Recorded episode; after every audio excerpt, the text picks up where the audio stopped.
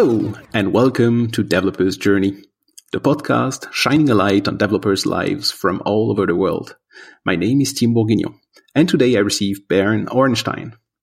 Uh, ben spent the last years working at Thoughtbot in Boston, where he and his colleagues obsessed about code quality and keeping shipping speed high. You might remember Thoughtbot from the last episode with Saron Yitbarek. This is where Saron um, did her apprenticeship. There, Ben co-created the Upcase course, one of many products that Ben created. Uh, ben is the author of the Refactoring Rails course, the Code Quality Challenge, uh, Trail Mix, and Briefs products. We might talk about it um, during the podcast. And he's currently building Tuple, a tool for remote pair programming.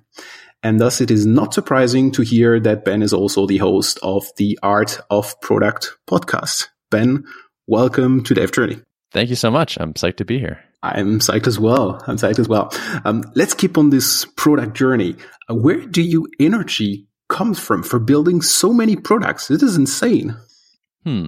Um, I think maybe this like might be one of my superpowers in that it doesn't feel like that much work to me. There's something like I I just love making a new thing. I'm kind of addicted to the first uh, six months of any project. Like I, I, love getting things started and like turning nothing into something.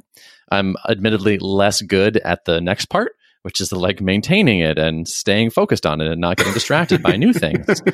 Um, but the energy has always just been there naturally. I don't know where it comes from. Okay. And how does this uh, second part goes then when you have a product rolling and what happens then? Well, I'm kind of finding that out now, to be honest. Um, so I'm working on a new company.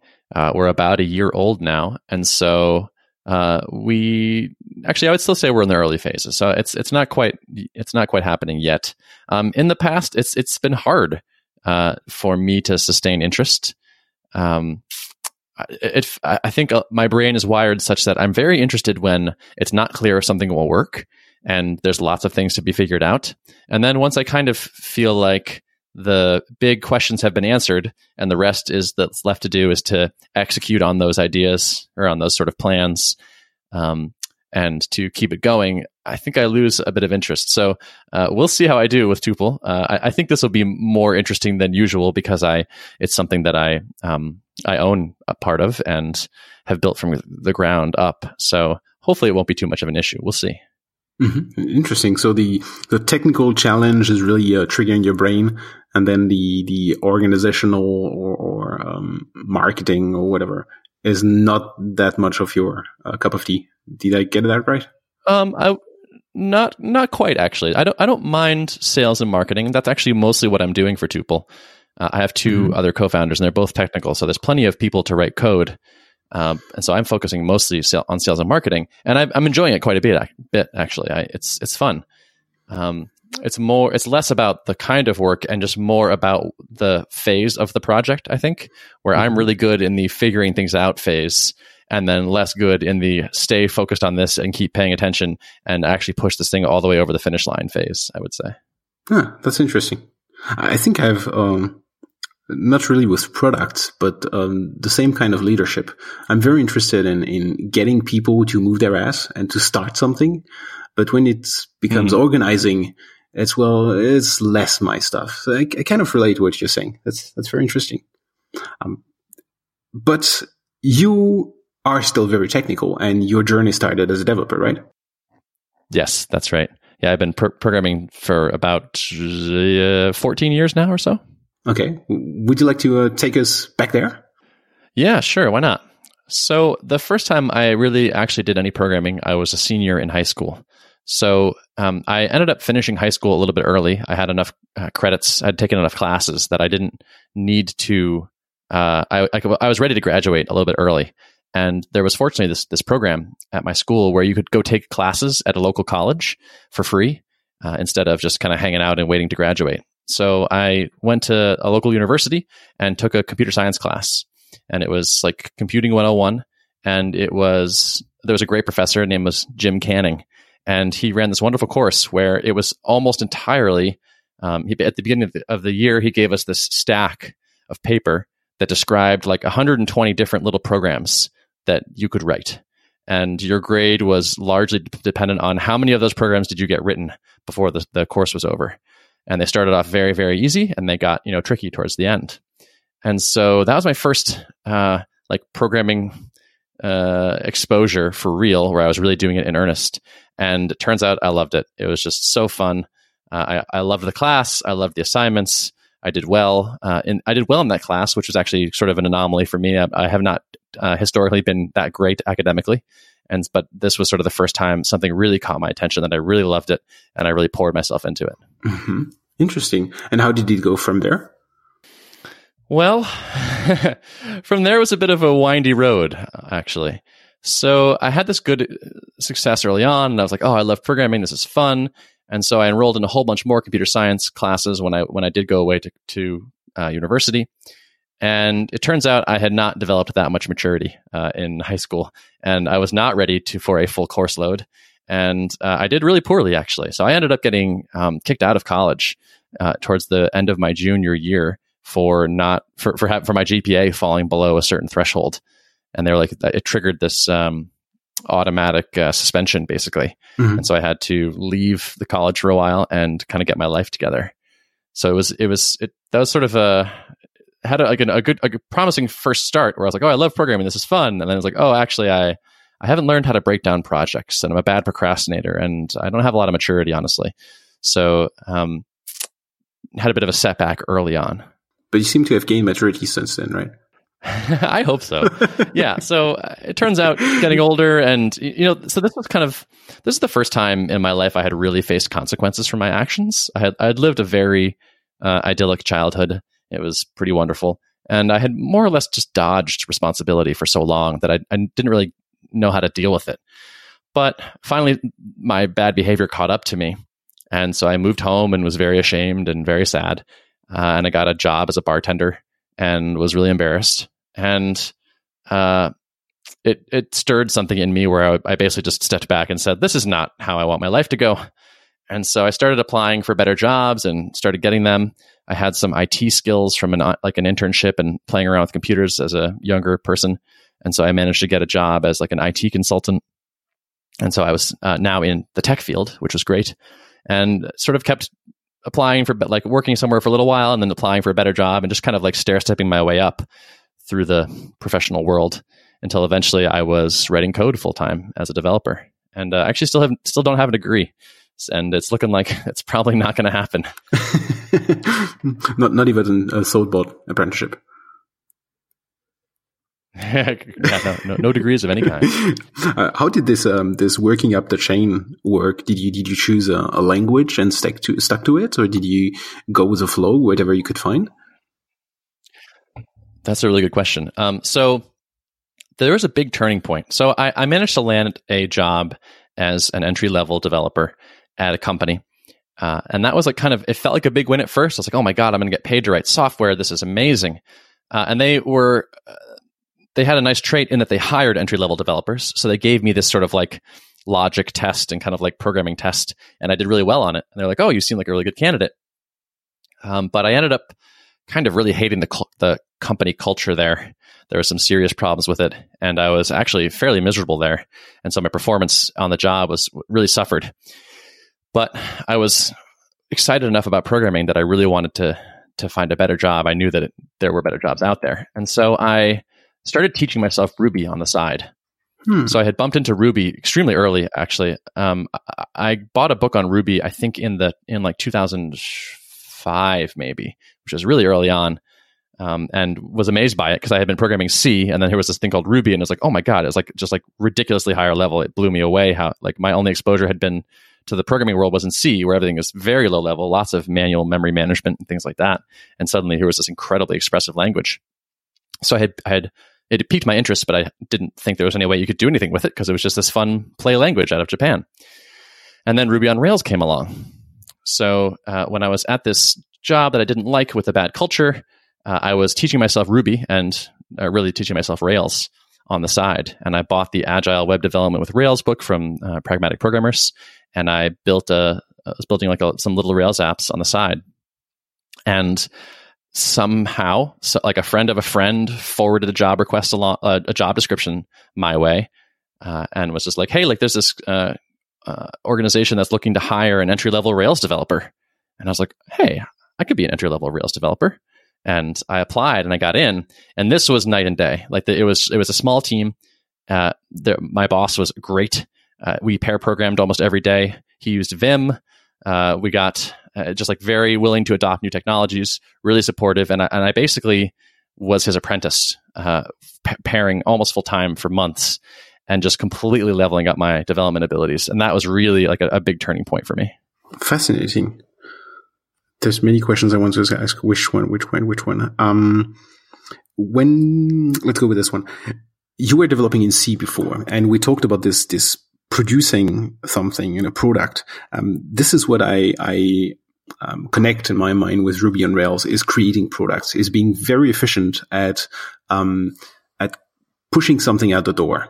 Is this something that you felt at that time? Hmm. Um, I guess no. At the time, no. I, I was just interested in is there a way I can write Ruby and get paid for it? Hmm because I was using this la- proprietary language at the job I didn't like that you wouldn't even recognize the name of because they wrote it and they only they were the only users of it in the world. uh, and I was like, I hate this language. It's terrible. And then I was using Ruby on the side, and I was like, this is beautiful. And I was like, how do I get paid to write Ruby? And I was like, well, the only answer for that f- for a long time, and almost still, I would say, is is write a Rails app. Mm-hmm. And so I started learning that. Okay, makes sense. Makes sense. So yeah, I, I, didn't like once I later on I would discover how how good root like Rails is at, at, shipping prototypes, and that was just sort of a side benefit. Okay, yeah, makes sense. Um, how did this um, um, not apprenticeship, but you said you were you were kind of um, the apprentice of your former uh, boss. How did this relationship evolve between the two of you? I think well, also I was kind of fortunate in that there there was and probably still is a bit of a labor shortage for experienced Rails developers. So at the time, there were no boot camps teaching you Ruby or Rails. And so there's almost nobody with a lot of Rails experience in the world, and especially like, uh, let alone uh, in their geographic area. And so they tried to hire an experienced person, but everyone was trying to hire an experienced person, and, and very few existed. And so they failed, and that job uh, ad was up for months. And then they uh, said, okay, let's let's try something different. Let's try to hire a junior person, and we'll just have to invest the time to, to train them up to speed. And so they were they came into it fully aware that I was fairly new. And at this point, I had like really like I think I had basically successfully made one Rails app, and it was simple and like it talked to um, an Amazon service. It talked to Mechanical Turk, and like was like really like barely did anything. But you know, I had learned how to write some tests, and they really appreciated that because they had a strong testing culture. And I had shown some initiative. I, I had shown that I was willing to do this on my own, and uh, they kind of took a bit of a risk on me. And so uh, they, I started my first day, and they clearly knew like I didn't know that much. And so my boss just basically said like look i'm gonna i'm gonna teach you things i'm gonna get you up to speed and so that is where i learned like pair programming and I, I, just spent a lot of time sitting right next to him mm-hmm. Do you have an idea um, why they chose you? Maybe um, you said there was a shortage of uh, of labor, but what what um, interested them in your in your profile, in your psyche, in your way of thinking? Hmm, I don't know. I mean, I might have been one of the only people to apply. Like this this ad got passed through a friend of a friend, and like it was being circulated around. I think because they were having such a hard time filling the position and they weren't paying that much at the time. Like it, it was way more than I had been making, so it felt great to me. But it wasn't like a super competitive salary. So I think it was literally just like no one else wanted the job, and I showed up and was eager and you know seemed smart enough in an interview that they said all right let's let's take this guy okay so so let's flip the question around uh, 15 years down the line so so now if you were to uh, to pick a junior developer to uh, to keep under your wing and and, and teach uh, ruby on rails what would you be searching for Hmm, that's an interesting question. Um, like what kind of personality traits would I look for? Is that is that what you want to know? Yes. Yes. I guess the biggest one is something like grit. So the the ability to push forward and uh, suffer a little bit and uh, not get too discouraged. I think uh, so much of programming is existing in this state where you don't quite know what to do, and you don't know why this thing isn't working, and it totally should work, and it doesn't. And you have to figure out why. And there's a bunch of different ways to figure out why. And but it's it's kind of it can often just takes a long time of you just feeling stupid and pushing through that discomfort. And something I often tell people is like I tell junior developers in particular is that feeling doesn't go away. The problems just get trickier. Like it takes more to trip you up, but you'll still spend tons of time as an experienced developer being like, why doesn't this work? This should totally work. And so I think that meta skill of like just living with that discomfort and not throwing your hands up and saying, well, it doesn't work. Whatever. I, I can't do this. I'm not smart enough or like no one else is struggling this way or something like that is probably what I would be looking for. Mm-hmm. That's interesting. Um, one of the guests um, that has not uh, been published yet uh, said pretty much exactly the same thing. He said that uh, um, seniority is um, is being um, how, how did you put that? Um, being at ease with not feeling stupid, but uh, kind of feeling stupid or feeling um, feeling uneasy with the task that you're at hand. So so knowing mm. that is it's a normal process, and and this was his definition for seniority, which I found very interesting. Yeah, I like that. Mm-hmm. Um, so what happened after this um, this first apprenticeship in air quotes um, in Ruby and Rails? Yeah, so uh, so that was a huge turning point for me. I had gone from a, I was, uh, again, my previous job had been programming, but I, I, really didn't like it. The culture was very bad. And then I went to uh, a better job where I was still programming, but making way more money and a much better culture and, and loved it. But uh, I, I, felt like a, uh, after a while, after about two years, I had kind of learned uh, about as much as I was going to learn at that job, and I wanted to keep leveling up. Like my favorite favorite thing in life, I think, is just getting better at things and so I, I started slowing that that progress started slowing down and i they there was like politics involved so i couldn't really get promoted and uh, it was just like looking like there was not much there to be had so i started looking around and along the way i had become friends with uh, someone over at thoughtbot uh, his name was dan croak who's like one of the best all-time best networkers of all time he's just amazing at meeting people and sustaining friendships and staying in touch and so he and i had been friends and um, at one point he like reached out to me uh, or I can't remember who reached out first, but we started a conversation and it was like, all right, let's let's get this ball rolling. And so I applied to Thoughtbot and um, and got accepted, and that was turning point number two. So like the my rate of improvement had changed tremendously when I went to this first job, and then Thoughtbot was um, like a, another like I don't know doubling or something of my ability uh, because everyone at Thoughtbot was uh, more experienced and incredibly passionate, d- devoted to quality and learning and sharing. And I was just like steeped in this culture that was just amazing. And this was a, like even an even bigger turning point for me. Like I couldn't have gotten a Thoughtbot without the previous job, but Thoughtbot I think has made everything else possible for me because I learned how to like I learned how to really write good code there. Um, I learned so much from the coworkers there, and the culture at Thoughtbot is very much based around sharing and teaching. And so because of that, I was encouraged all the time to make uh, courses and give talks and write blog posts and tweet useful things. And through doing that, I and ho- host a podcast. That was actually where I began podcasting. I hosted the Thoughtbot podcast for about five years, and through doing all that, which is something I was just having fun doing and enjoying and feeling good about giving back, I developed uh, my own audience. And so there were there's you know over time a larger number of people just following me and wanting to stay in touch with what I was doing uh, and wanting to learn stuff. And that has been I feel, what I feel like has kind of unlocked the next phase of my life, which is what I'm doing now, working on Tuple. Like coming into Tuple, having that audience of Twitter followers and newsletter subscribers and YouTube subscribers and all that has been incredibly useful uh, for my current company. Mm-hmm. Uh, let's let's unpack this a bit. There were a lot of information there. Um, what does Thoughtbot do exactly? Can you summarize that for the uh, for the audience, please? Yeah, so Thoughtbot is a I would say primarily Ruby on Rails consultancy. They it may be that may be less true every uh, year that it's that's less Rails is happening and more other things.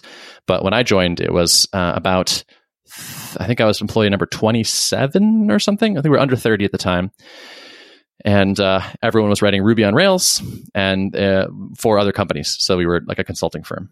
Mm-hmm. Were you at your clients, or were you in your Thoughtbot um, offices with your coworkers? Almost always in the offices, and that was one of the core um, values early on. I think that's less true now, but early on, we, we, we strongly preferred not going to client offices, and so we would try to have clients come to us, or we would work like semi remotely and, and meet up with them uh, once a week or so. Mm-hmm. Yeah, that makes the um, the sharing among peers um, way easier, at least uh, inside your your, yeah. your company. Right, and when you're when you're working on with a client, you are not you don't work there. You're like you're an outsider, and so being in their office feels like being a guest in someone's home, and so it's it's can be pleasant enough, but you're not quite relaxed. Uh, versus being around your Thoughtbot coworkers who you know who you have known for years in Thoughtbot's like very nice offices, it was just more pleasant.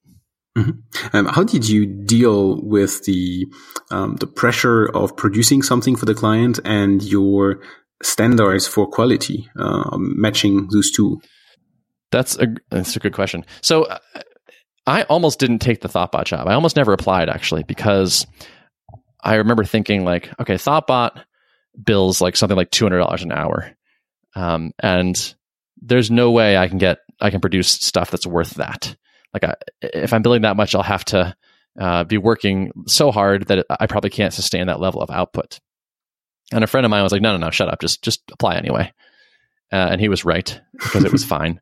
Um, eh, but the the trade off of um, quality versus productivity is not quite so black and white. I would say. So I think it's like if you're only ever going to ship one feature, you can write the feature really crappy and or like just like at the, the really simplest quick and dirty version and ship it and it's fine that will be fast but if you have to write a new feature the next week and another one the next week and then fix bugs the next week and then fix bugs the next week you don't really gain that much by shipping the crappy version. So i think people think of there's like this this this trade-off of like it's either fast and crappy or slow and good like slow and high quality. But i would say actually like if you want to maintain a consistently fairly high speed you have to have it be high quality. You can't actually really trade off quality and speed quite as easily as some people might think you could Mm-hmm. I absolutely agree. I've just lived the um, the flip side of this, um, being at a client and having the client uh, breathe down your neck and kind of observe what you're doing and kind of have a say, like micromanaging what you're doing and have a say in which quality um, uh, measures come in and, and, and don't come in. That's why I'm asking this this question. Um, I guess if you're if you're remotely and the client doesn't have a complete um, oversight on of what you're doing, then it definitely makes sense to uh, to shoot for quality. Yeah. Yeah, I would say that even if we were in the client's offices, Thoughtbot was very good at only taking clients that were willing to defer to our judgment as to how something should be written. Mm-hmm. So we, we we didn't work with micromanaging clients, or we would sort of fire them as customers if it if it turned out that that's what they wanted to do. Um, there were times where they would say, "Look, this is super high priority. We need this shipped by whatever," uh, and then so sometimes we would, you know, do the faster version, perhaps. But for the most part, uh, we would hire customers that gave us plenty of notice, that we knew deadlines well in advance, so we could plan, so we could uh, cut scope as needed rather than sacrificing quality. Mm-hmm, makes sense. It's a good position to be in. That's cool. For sure. Let's unpack some more. Um, you said you started um, making courses and then um, holding talks. That's right. That's right. Yeah. Um, I, have always really enjoyed teaching.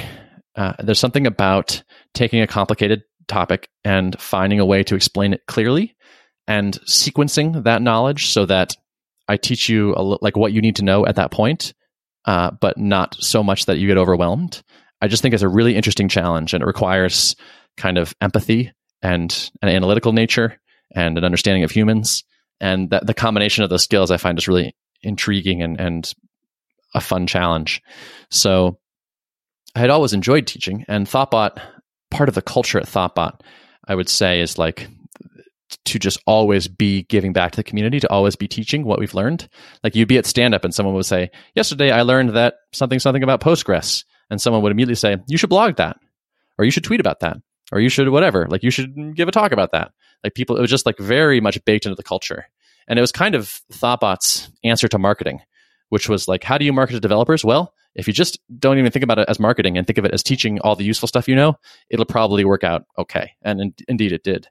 So I came into this culture that was uh, like just primed, uh, or was like sort of good for me because I was already primed to want to teach, and that was very much encouraged there.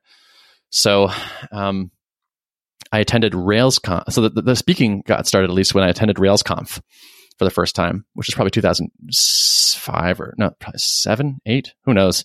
Um, or, er, and um, uh, I thought it was so cool. I thought RailsConf was awesome, was awesome, but I was like, I really want to be on stage. I want to teach people stuff. And so I applied to speak the next year and got accepted. And that began my like conference speaking career. And it turns out I loved it. I love being on stage. I like helping people learn things. I think a talk is particularly fun because it's teaching married with performance, which I really enjoy. Um, so that has been kind of a huge thing for me. Like I have I have talks on YouTube from conferences that I gave in like you know 2010 or so that people are still watching and still like commenting on, and people still like thanking me for talks I gave a long time ago.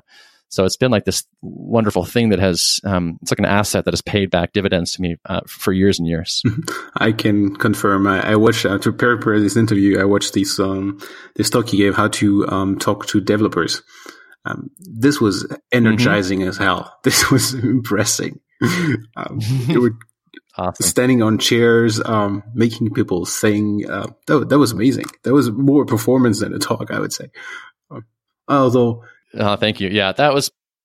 I think that's my favorite talk of all time. That's that's the one that people mention to me more than anything else. If they if they say, "Hey, I know a talk you gave," it's it's basically always that one.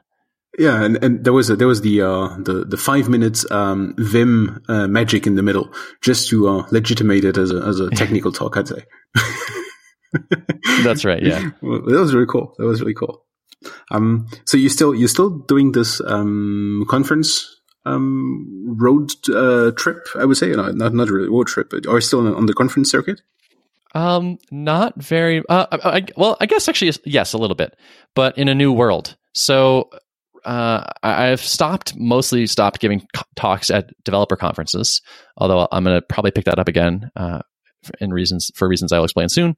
Um, but lately, I have been speaking at this conference called MicroConf, which is uh, a bit of a new world for me, which is um, dedicated for people that are running uh, small internet based businesses, which is what I'm doing now. So there's, I, I, sort of found another community that I was interested in, which was okay, I, am I'm kind of established in the Ruby world, but uh, there's this whole world of people running businesses and I want to be friends with them.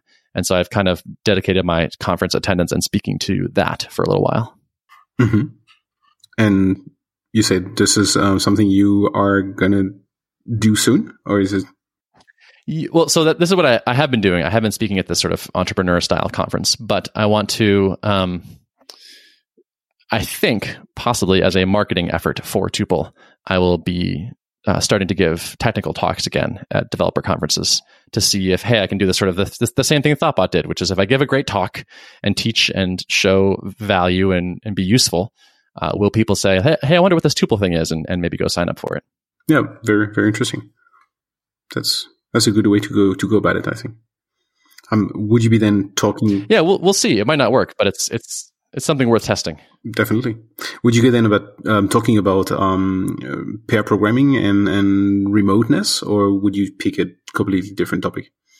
Yeah, um, probably pair programming. Yeah, is sort of the most natural fit, where it's going to be a, a useful topic for developers that's kind of naturally uh, dovetails into uh, like I can mention what I what tuple is without making it like a, sound like an ad. Have you had much uh, experience uh, working remotely? Um, no, I think I would be terrible at it. Uh, why that? I um, uh, I thrive on face-to-face interaction. So I I, ne- I didn't start a company until now because I didn't have co-founders until now, and I knew that I would not want to do uh, uh, to try to start a company with someone remotely or by myself. I just I love being on a team. I thrive on a team. I thrive when I'm around people in person. And I just know that the constraints of remote work would be very bad for my mental health. Mm-hmm. Um, do you have an idea how you figured that out about yourself? How did I figure this out about myself? Um, well, I, I flirted with the idea once. So when I left Thoughtbot, there was actually a period of time where the, the, time when I made the refactoring Rails course, which was me trying to sum up my my Rails knowledge from the Thoughtbot years. Um, I was out on my own. I quit Thoughtbot because I had been there a long time uh, and loved it, but was ready for a new challenge. And I didn't quite know what the next challenge was. So I just quit. And um, I made that course as something to do to fill time and generate some income. But I was like working in a co working space and, and by myself. And it was just miserable. I, I, just did not like it. Like trying to do my own thing was was just not for me. Hmm, okay, so you tried and figured out now, not not my thing. That's that's fair. Yeah, yeah, and I'm much happier now. Like so, I have two co-founders. We are not remote. We see each other all the time, and I love it. Like I'm I'm just I'm just wired that way. I'm I'm, I'm less extrovert than I used to be, but I'm still quite extroverted, and I just I need that that time with people. Mm-hmm. Yeah, makes sense. Makes sense. Um, I would love to talk about uh, podcasting a little bit. You said you were pretty early on the on the podcasting bandwagon and started the um, Thoughtbot podcast. Um, how did that come as an idea, and um, how did you did you start with this? Mm, well, like all the best ideas, someone else came up with it, and I got to take credit for it. That's fine as well. Yeah. So so what happened was Thoughtbot so so Thoughtbot had an apprentice program where we so much like that first job I had, Thoughtbot wanted to hire experienced Rails developers, but even Thoughtbot couldn't find enough of them. So they started an apprenticeship program to train junior developers up to the level that they wanted. Um, and one of the apprentices that we hired was uh, uh, had worked on, um, I think Dan Benjamin is his name.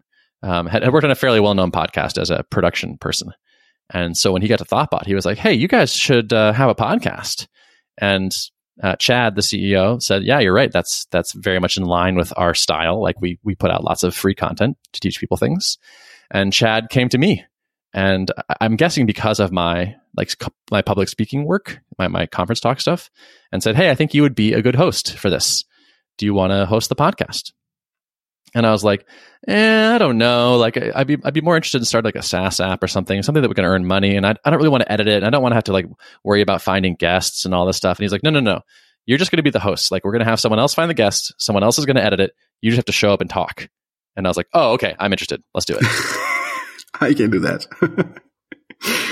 so, so what was the what was the format like? Were you um, inviting people to talk about um, a technical um, uh, product or a technical uh, feature or something like this? Uh, how, how did you prepare yourself? Well, it was a mix. So I hosted the podcast for five years. So uh, there was a whole, and, and the podcast, um, the topic of the podcast kind of followed my journey through Thoughtbot. So in the beginning at Thoughtbot, I was a developer and I was most interested in like code.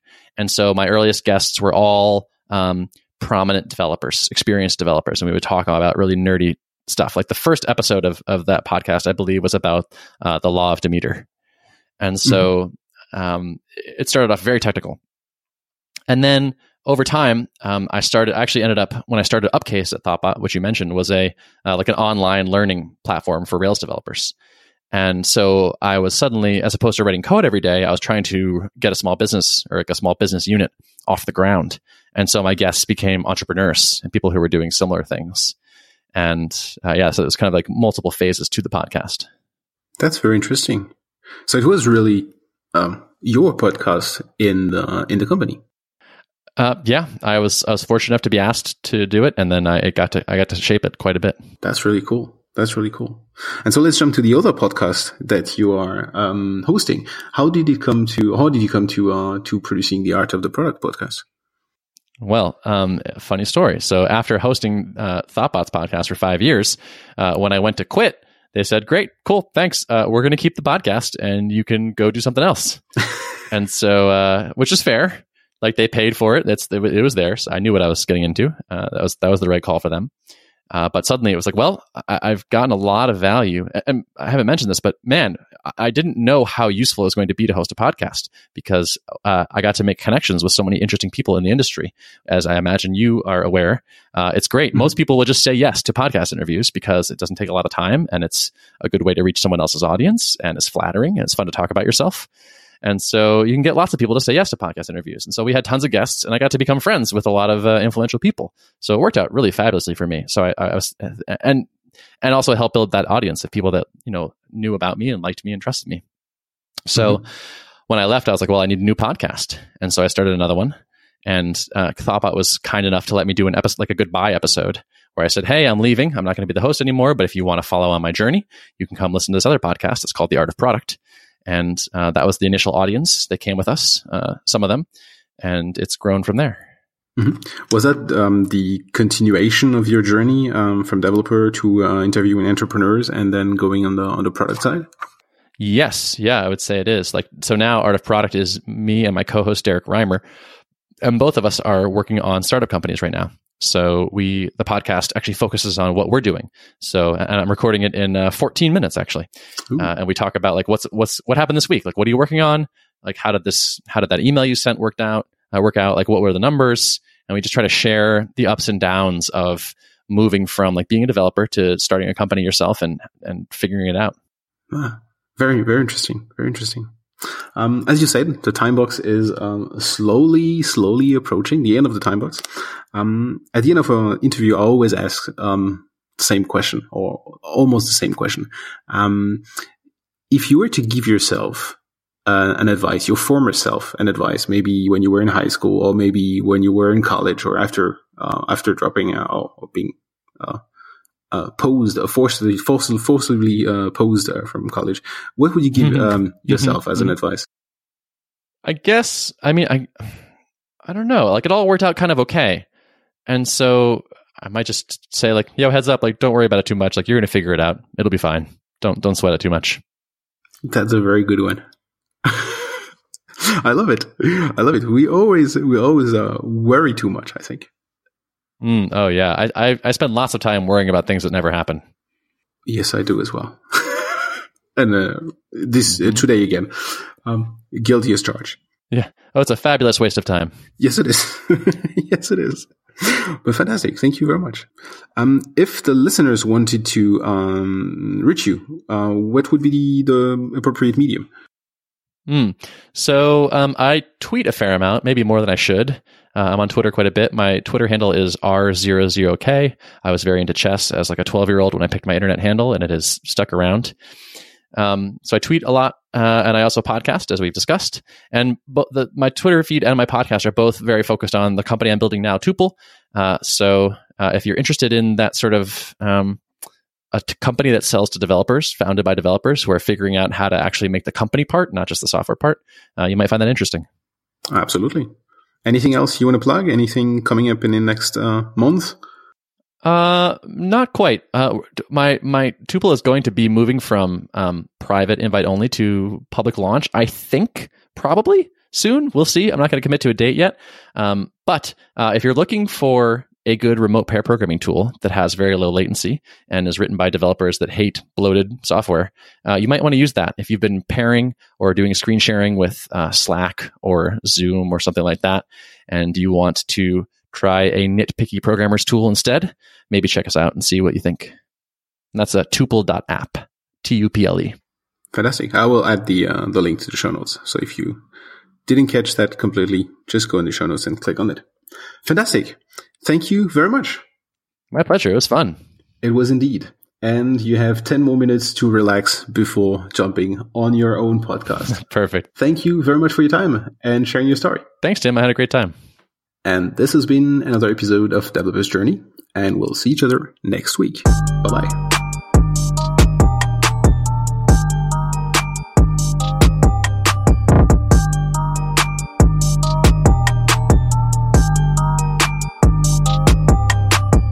Listener, if you haven't subscribed yet, you can find this podcast on iTunes, Google Music, Stitcher, Spotify, and much more.